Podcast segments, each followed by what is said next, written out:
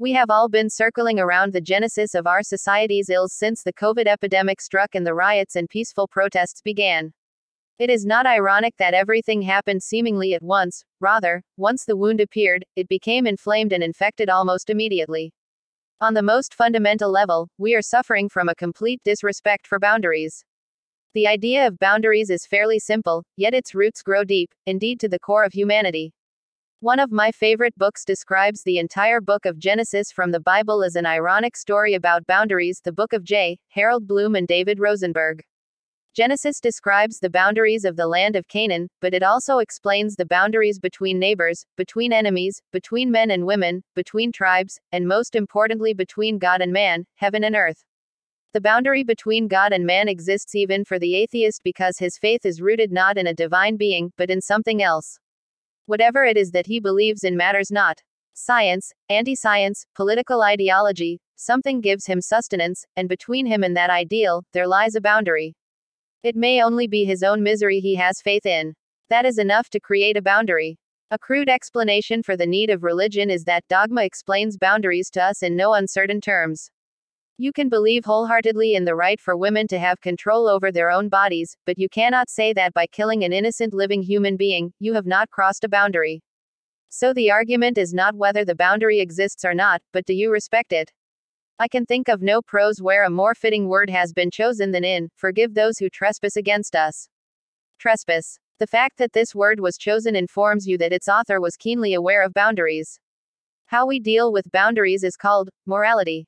You do not need to be religious in order to adopt a code of behavior and respect for a moral view of the world. You only need to see why morality is needed.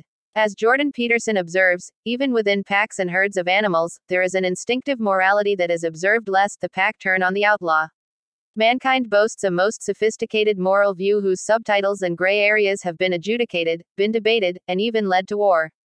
Our founding fathers understood the reality and the need for boundaries.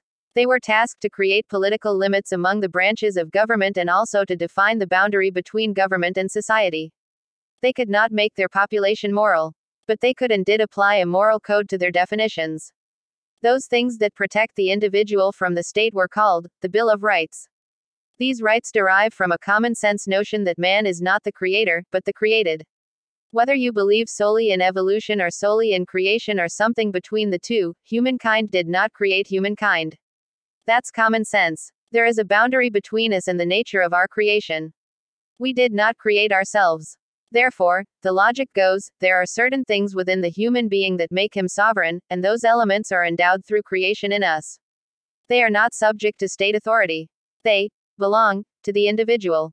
Most notably, the human mind is the sole property of the individual, given him by creation. We did not create our minds or our bodies. Neither did the government. This fact should be part of gender studies, as well as race relations. Dialectic reason says that what comes from an individual's mind, i.e., what he thinks, is therefore also a gift of creation. It cannot be taken or abused or stifled by the government. We call this freedom of speech, because what we say reflects what we think. Freedom of speech becomes freedom of the press. When we shout down or cancel someone's speech, we are seriously crossing a boundary. In the old days, say, two years ago, there was always someone to stand up for this right. Let him say his piece, we might say to a dissenter. Then you can have yours. Sadly, that is not the case today. Mob mentality is taking over. Why do the feds usurp authority from the states, and why do the states demand of the feds, and why do people trespass on someone's right to speak? Why does the executive branch make law when the Congress is constitutionally assigned that responsibility? Why are so many boundaries being invaded, and why is trespassing no longer a crime? The answer is obvious. We no longer respect boundaries. We have become the tribal human animal before religion awoke us to the necessity of morality. The whole concept of existentialism rides on the concept of organized and lawful conduct. Some say, social contract. Pick your terminology, say it how you like. The ends are the same. This society is fracturing at an alarming rate. Nothing can turn the tide until boundaries are once again recognized and respected. There is no moral code without them. There are other more powerful forces at work also. We call them Google and Facebook and Amazon, a dozen companies seeking to strike down freedom of speech on the altar of their self righteous narcissism.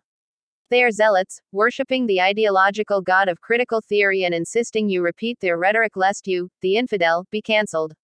They wish to control your thoughts. This radical religion is devoid of wisdom from its founding presupposition. Critical theory should deconstruct their favorite word, its own thinking. Just as the ego of a narcissist knows no bounds by definition, critical theory does not acknowledge the universal fact that boundaries exist. Move over, Google, you're crowding me. Why they wish to control your thoughts and opinions is anyone's guess. Power, maybe. How they are doing it is by algorithms, keywords, and the beginnings of artificial intelligence. What they are doing is crushing our right to hold thoughts that do not conform to their dogma. Antitrust laws were put in place for this reason. Monopolies by their nature invade the boundaries of other businesses trying to survive. They can manipulate markets and apply irresistible pressure on groups and individuals. It's always the zealots who will not permit debate or dissension. If we are to open our national borders and forego immigration laws, we will no longer be a country. If we no longer protect the citizenry from criminals by arresting them and prosecuting them, there will be no justice, no peace whatsoever. If we allow big tech to censor the digital world, there will be no intelligent debate or truth seeking. Without truth seeking, we have no education, no possible way forward. At that point, can we really call ourselves civilized human beings?